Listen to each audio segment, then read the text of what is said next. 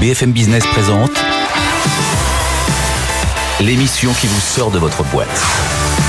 Happy Boulot, le MAG, leur Closier.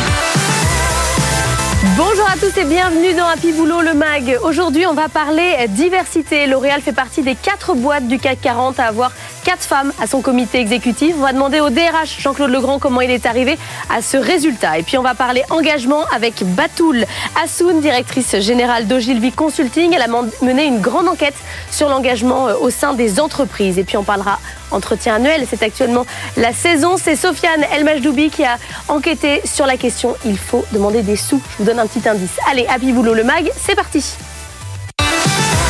BFM Business. Happy Boulot, le MAG. L'exécutif de la semaine. Et notre exécutif de la semaine, c'est Jean-Claude Legrand, le DRH de L'Oréal. Bonjour, merci d'être avec nous. L'Oréal, premier groupe de cosmétiques dans le monde, évidemment. 80... De beauté Pardon. cosmétique. On ne dit pas de cosmétique, c'est pas bien? Ah, c'est superficiel pour les gens qui pensent que. À la beauté, c'est moins superficiel que Ah, la c'est cosmétique. beaucoup plus profond. Ah, Dans votre imaginaire et dans le mien, oui. 88 000 collaborateurs, 150 pays, plus d'un million de CV reçus chaque année, ce qui est quand même pas mal. Vous faites partie des quatre boîtes du CAC 40 qui a plus de quatre femmes à son comité exécutif.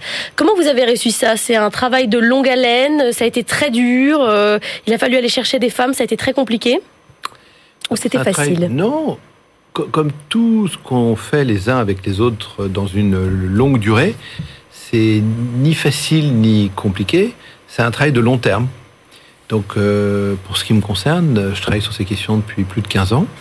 Et donc, effectivement, depuis plus de 15 ans, euh, on essaye d'amener des gens au sommet de la compagnie. Alors, euh, des femmes, des étrangers. Par exemple, nous sommes français, donc l'idée, c'est aussi d'avoir une diversité d'origine sociale, d'origine ethnique, euh, de sexe, de genre, donc euh, de plein de choses différentes.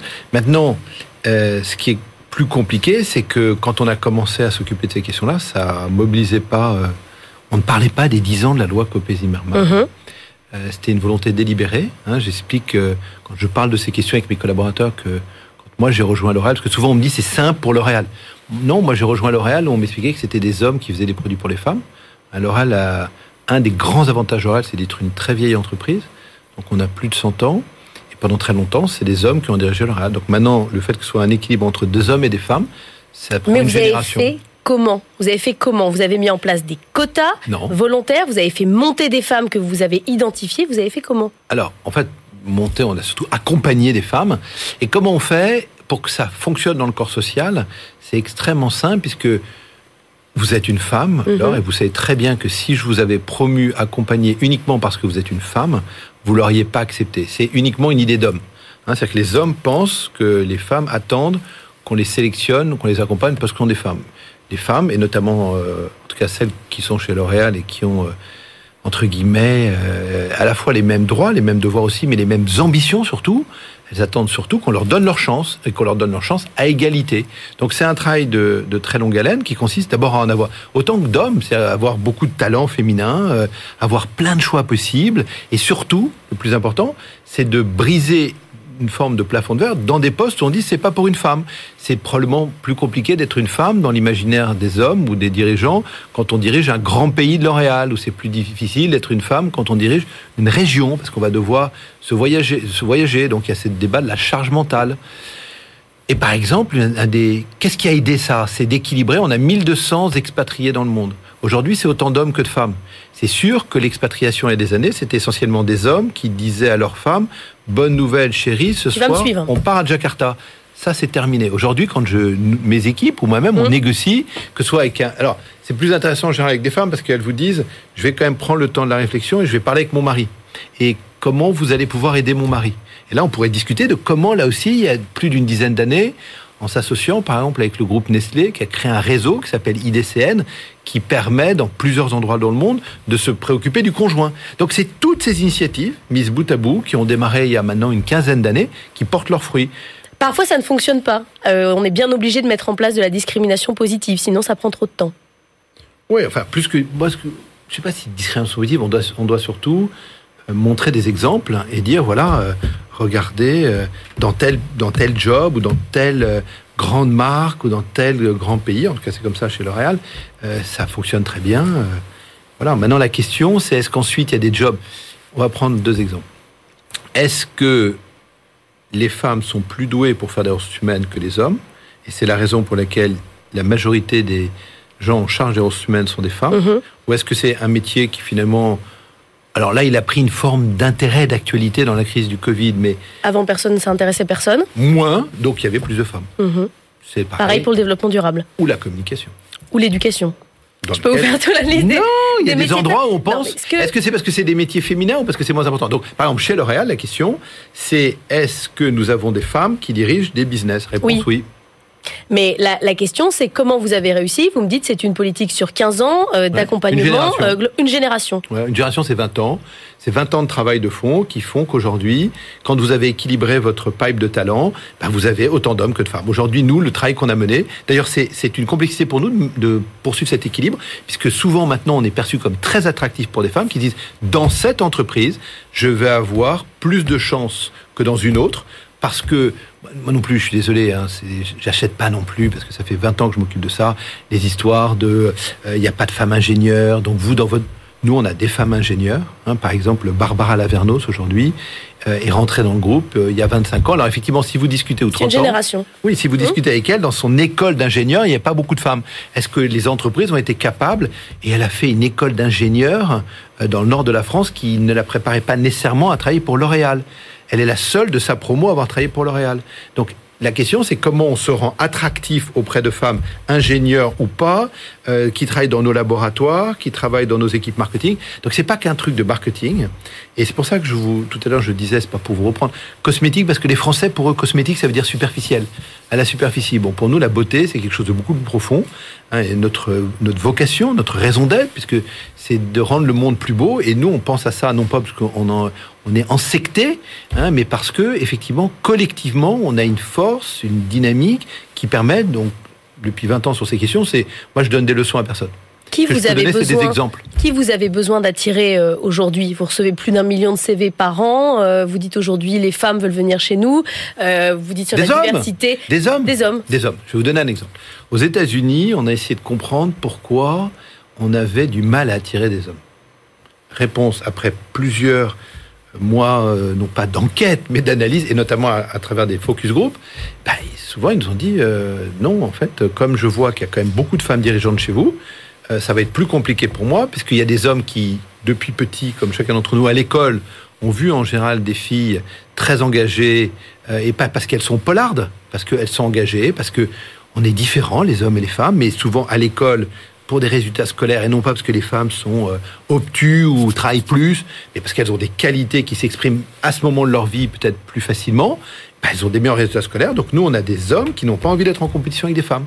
Donc il faut qu'on leur montre qu'ils auront aussi leur chance et qu'ils vont pouvoir absolument rejoindre l'entreprise et être aussi promus. Mais ils se disent, avec ce que j'ai vu sur les bancs de mon université, de mon école d'ingénieur, mon école de business, elles vont être plus fortes que moi. Je rentre pas en compétition avec elles. Je les laisse aller chez L'Oréal.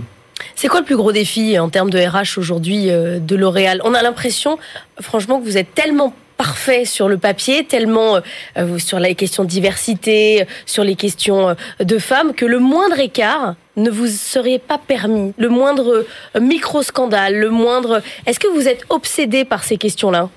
Alors, on est absolument obsédé. L'Oréal, c'est une, entreprise où l'exigence est importante. Pourquoi? Euh, C'est comme dans le sport. Hein. Quand vous êtes pendant euh, 36 ans, 37 ans, numéro un mondial. Donc nous, c'est aussi quelque chose que j'explique de temps en temps à mes équipes plus jeunes pour leur transmettre.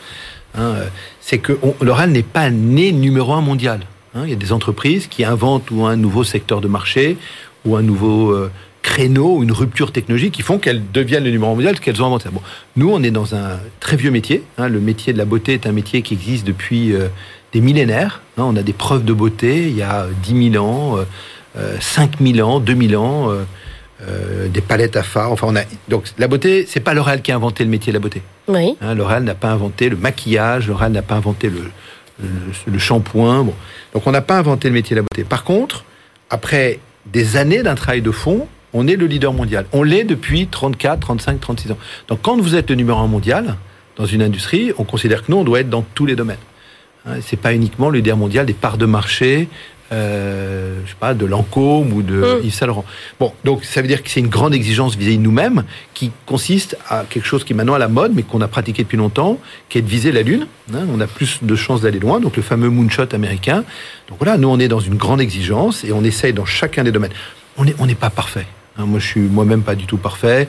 J'ai quatre enfants. euh, je me fais reprendre régulièrement de Vous voler. galérez comme tout le monde. Je galère plus que tout le monde. Je me fais remettre en cause à fond. Mais, ça Euh. veut- mais non, mais est-ce que ça, est-ce que ça marque une stratégie RH C'est-à-dire qu'il faut avoir euh, la gagne à tout prix, il faut avoir envie de viser la lune. On peut pas être moyen si on bosse chez L'Oréal, on Mais peut pas être tranquille, euh, on peut pas. euh, Alors, euh, tranquille au sens euh, somnoler tranquillement, non. Non, On dis des pas gens- somnoler, mais on vise pas tous la lune. ça Mais rend- non, justement. Alors, c'est aussi pour ça qu'il y a un travail des équipes de ressources humaines très opérationnelles sur le terrain de proximité. Il y a plus de gens de ressources humaines chez L'Oréal que dans beaucoup d'entreprises. Parce que l'idée, c'est que L'Oréal n'est peut-être pas fait pour tout le monde. Hein, C'est-à-dire qu'il faut savoir ce qu'on vient chercher. Donc, c'est pour ça qu'on est aussi très précis sur qu'est-ce qu'est notre marque en tant qu'employeur. Mhm. Hein, donc, nous, on veut pas être cette entreprise parfaite. On veut être cette entreprise extrêmement exigeante. On, on veut pas écraser les autres. Il y a des places pour tout le monde. On veut simplement diriger le marché, être le leader de ce marché et le leader par des inspirations qu'on peut donner. Ce virage qu'on a pris il y a très longtemps, enfin très longtemps, une génération sur diversité et inclusion, effectivement, on ne découvre pas le sujet aujourd'hui. Mm. Je ne découvre pas le sujet de la place du handicap dans l'entreprise.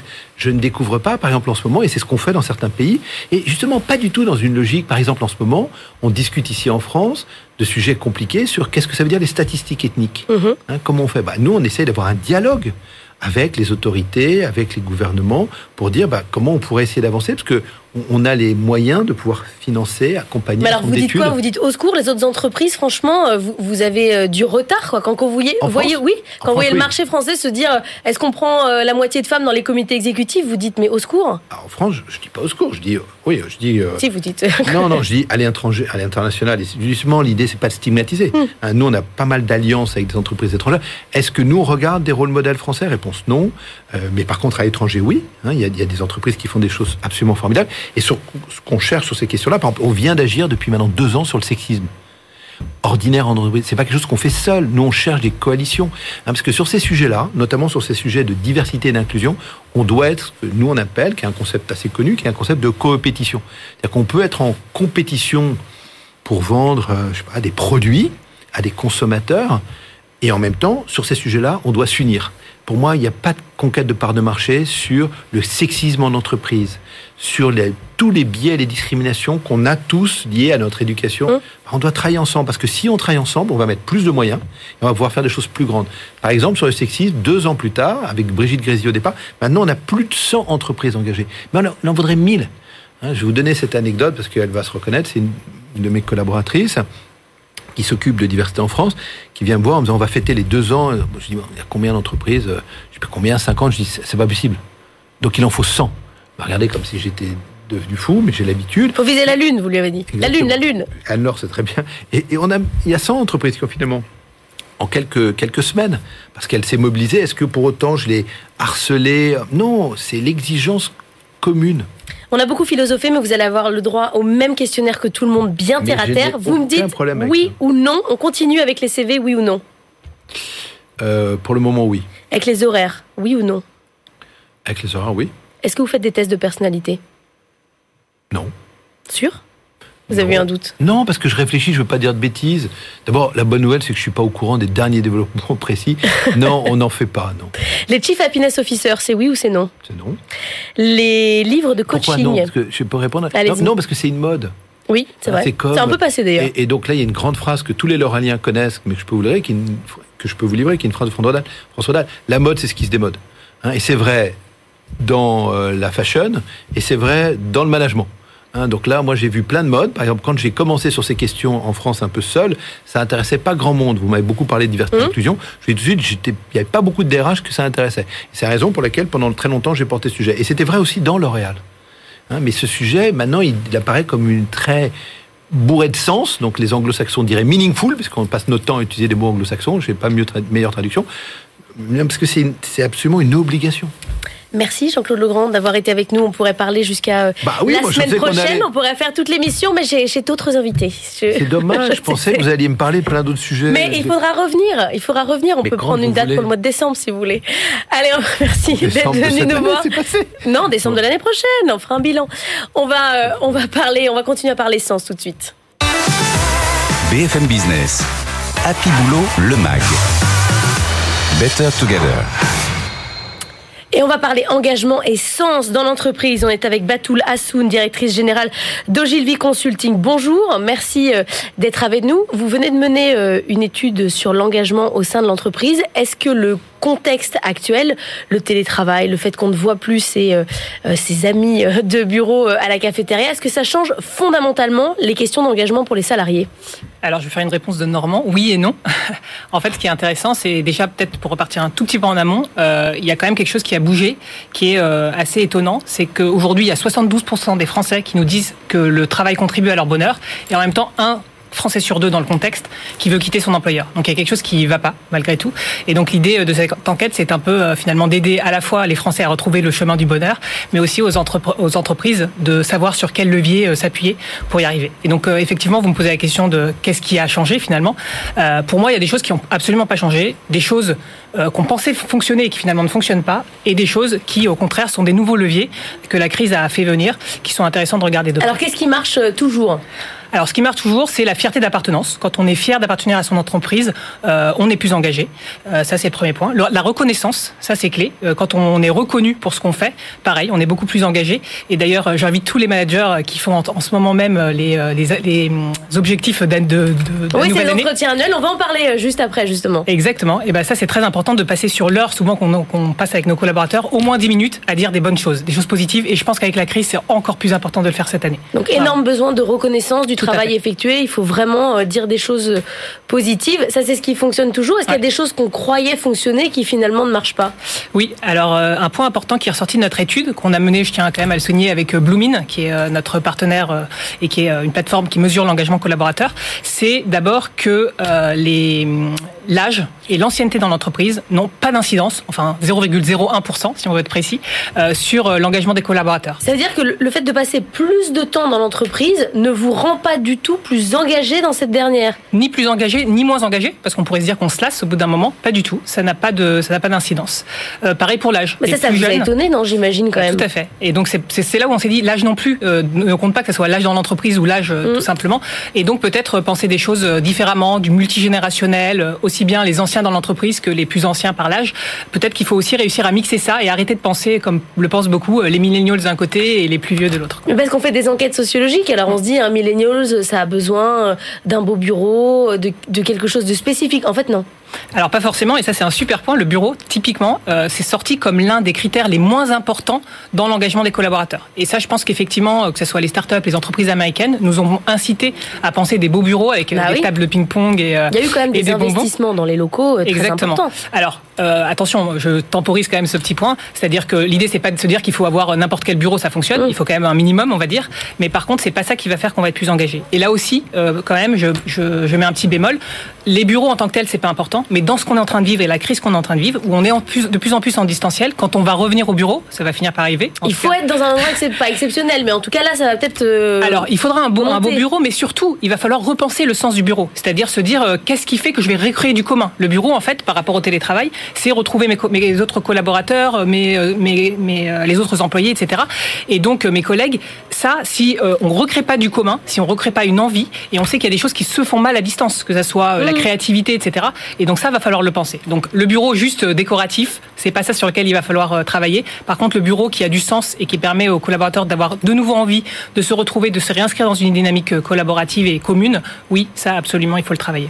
Qu'est-ce que vous donneriez comme conseil à la lueur de, de, de cette étude à une entreprise qui quand même se dit que là, il faut qu'elle travaille sur son attractivité? Ouais. Alors je pense qu'il y a plusieurs choses. C'est que d'abord il y a trois types de critères à travailler. Euh, on pense beaucoup aux critères collectifs parce que quand on gère une entreprise, on pense le collectif. C'est vrai que c'est important, mais il faut aussi travailler sur le relationnel euh, et l'interpersonnel et aussi sur euh, l'individuel. Et ça, ça me permet de vous donner euh, les derniers critères qui sont importants, les nouveaux. Juste quand vous dites sur le relationnel, c'est quoi? C'est la manière de communiquer? Parce que beaucoup disent, et beaucoup de salariés se plaignent qu'en télétravail, les, les rapports de communication sont plus violents. C'est-à-dire qu'on fait des listes, Ouais. on, on- va vite, alors qu'avant on prenait le temps de, de Mm. converser. Bah, il y avait de l'informel en fait. Ouais. Donc il faut réussir à recréer cet informel. Et typiquement dans l'informel, un des leviers super importants pour garder vos, vos collègues euh, et vos collaborateurs engagés, c'est l'amitié. Aujourd'hui, dans les plus engagés, les personnes qu'on a dans l'étude qui sont les plus engagées, 87% nous disent on ne quittera pas l'entreprise parce qu'on s'y est fait des amis. Donc voilà, Ah oui. informel est capital pour, euh, pour le futur. Et c'est pas très facile de se faire des amis sur Teams quand même. Alors exactement, mais il y a des nouvelles façons de le faire. Il y a des entreprises, euh, par exemple Buffer aux États-Unis, qui est une entreprise qui fait des logiciels, qui est passée au 100% télétravail depuis euh, même avant la crise. hein. Alors ils ont mis un système, un, syst- un système en place qui, qui est celui des buddies. Donc quand on arrive, on a trois parrains dans l'entreprise qui prennent le temps de nous introduire, d'avoir des rapports informels. On a des logiciels, euh, Sococo par exemple, qui est un logiciel qui permet de recréer un bureau virtuel. Et quand je suis dans mon bureau, les gens le voient, donc euh, ils vont pas venir m'interrompre. Par contre, quand je suis à la cafette, ils savent que du coup je suis disponible et donc je vais pouvoir euh, discuter avec mes collègues et recréer cet informel. Il faut faire et se faire des amis au travail. C'est un peu la, la finalité de votre étude. Merci beaucoup, Batou Lassoun, d'être venu nous voir, directrice générale d'Ogilvy Consulting. Et nous, on va parler entretien annuel. C'est un moment important. Certains disent qu'il faut que ça dure deux heures carrément. Vous vous disiez une heure, mais avec un moment, avec euh, une valorisation du salarié. On va écouter tous nos conseils. BFM Business. Happy Boulot, le MAG. Business Case. Et on va parler entretien annuel puisque c'est la saison début février. On est avec Sofiane El Majdoubi. Bonjour. Bonjour. Les entretiens annuels, évidemment, ils ont toujours lieu, mais cette année, c'est plutôt du distanciel. Évidemment, selon un sondage récent, 80% d'entre eux se dérouleront en visio. C'est beaucoup car le télétravail n'est pas obligatoire à 100% et on aurait pu imaginer un retour au présentiel. Mais non, ça sera à distance. C'est là où c'est très étonnant, ce que les managers et les collaborateurs ont une vision totalement différente de l'exercice. Un peu plus de la moitié des managers pensent que c'est plus difficile et moins qualitatif en visio qu'en présentiel. De l'autre côté, 78% des collaborateurs pensent que c'est exactement l'inverse. Bah ouais, c'est Pour- plus facile finalement. On Exactement. est chez soi, on est en pyjama. C'est ça, euh, on est le- dans un exercice où en fait on est c'est beaucoup moins formel, on est chez soi, pas la pression du cadre, du fait de voir son manager derrière un bureau, enfin c'est beaucoup plus facile. Donc entretien pour tout le monde, en visio comme en présentiel, il y a quand même des règles à respecter. Il faut se préparer quoi. Exactement, on vient avec toutes ses armes et bien aiguisé, c'est-à-dire préparé avec tout ce qu'il y a de plus factuel pour réussir son entretien annuel. Il faut dresser un bilan de son année, un bilan global sur les réalisations en lien avec les objectifs de l'année écoulée, lister ses principales réussites et difficultés, par exemple si vous avez décroché tel ou tel contrat, un échec sur tel dossier, faire le point sur les compétences à date, les maîtrises et efficacités prouvées dans vos tâches, identifier et lister vos points d'amélioration, cibler les formations potentielles en fonction toujours de ces points Bah, d'amélioration. ça veut dire, Sofiane, que je fais une liste, euh, les plus, euh, les moins, euh, presque mathématiques, et je dis moi-même mes moins. Mais, bien sûr, c'est important en fait d'être lucide, ça montre la capacité du collaborateur à se remettre en question, tout simplement. Après, il faut définir un projet prof- professionnel à court et moyen terme. Donc on vient euh, bien armé, on a bien réfléchi, on se prépare et on fait une liste quasi, euh, pas quasi scientifique, hein, si, c'est pas vrai exactement le terme, mais bon. C'est aussi un moment où on aborde évidemment le sujet de la rémunération. Je le dis ici quasiment toutes les semaines, il faut demander des sous. Exactement, mais en fait, la, la pandémie n'aura peu ou très peu d'impact sur les ambitions salariales. Il y a 68% des salariés qui vont demander une augmentation en 2021. C'est bien, ça veut pas dire qu'ils l'auront, mais au moins ils essayent. Ouais, mais cependant, le budget consacré aux augmentations ne devrait pas dépasser les 1,4% en 2021. Par rapport aux années précédentes, on tablait sur 2%. Et selon le cabinet en ressources humaines LLH, une entreprise sur cinq va renoncer à proposer une augmentation à ses collaborateurs. Donc ça veut pas dire que ça va marcher, mais en tout cas, il faut demander. Il faut demander. C'est le jeu de l'entretien. Je vous rappelle que votre manager, lui aussi, il veut jouer à l'entretien et il veut jouer à l'augmentation de salaire. Donc demandez toujours un peu plus pour pouvoir avoir une marge de négociation. C'est la fin d'Habi Boulot le Mac. Merci Sofiane d'être venue nous éclairer euh, sur les entretiens. On se retrouve la semaine prochaine sur BFM Business. Même lieu, même heure. BFM Business, Happy Boulot, le MAG. L'émission qui vous sort de votre boîte.